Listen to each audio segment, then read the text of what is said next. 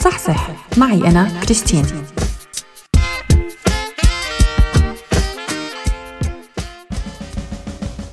مرحبا. ما في شهرة ما في من وراها وجع راس، وهالمرة هالوجع الراس حقيقي وبيجي من أكتر من سبب، جزء منها أمراض نفسية سببه الشهرة وجزء منها سببه الإبداع.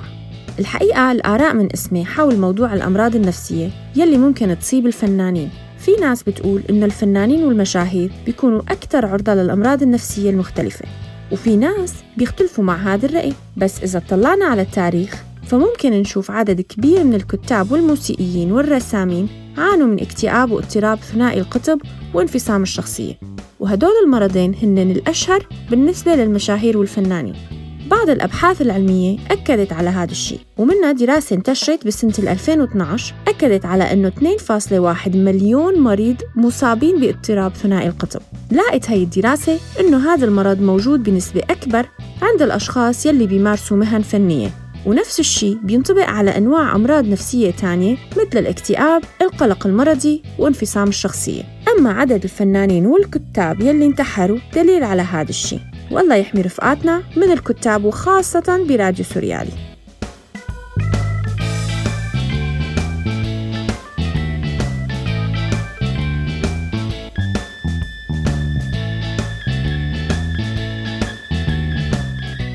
تتربع الممثلة الأمريكية كاثرين زيتا جونز على رأس قائمة الفنانين المصابين بالأمراض النفسية المتعلقة بالشهرة والفن، وأهم هي الأمراض مثل ما أسلفنا هو مرض اضطراب ثنائي القطب. هذا المرض بيسبب فترات من الاكتئاب وفترات تانية من السعادة المرضية يلي بتخلي عقل الإنسان يرتكب أفعال غير مسؤولة نتيجة الإصابة فيه.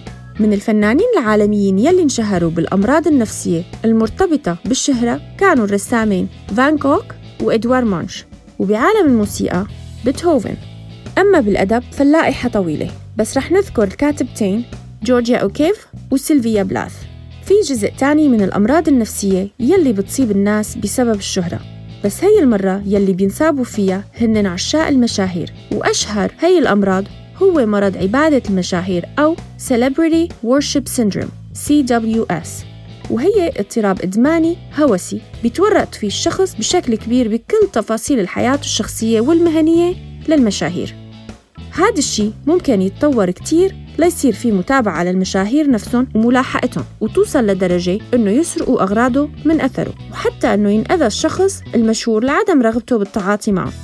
بعض الحالات المتطورة يمكن يوصل لأنه يحرق غرفة الشخص المشهور، مثل ما صار مع الممثلة الكندية باميلا أندرسون لما انقبض على الشخص المعجب فيها بغرفة مجاورة لها بالفندق وهو عاري تماماً بعد ما أحرق لها غرفتها، ومنيح هي ما كانت فيها. أو ممكن الشخص المهووس بالمشاهير يقوم بعملية اغتيال بس مشان يثير انتباه شخص مشهور، مثل حادثة محاولة اغتيال الرئيس الأمريكي السابق رونالد ريغان، وكان الشخص يلي قام بالعملية راغب إنه يثير انتباه الممثلة الأمريكية الشهيرة جيري فاستر. وبالآخر بدي أتمنى للكل إنه يضلوا بصحة وسلامة وما يتعلقوا بالأشخاص والمشاهير بشكل مرضي، إلا إذا كان هذا الشخص المشهور اسمه كريستين. كنت أنا معكم كريستين بفقرة صحصح.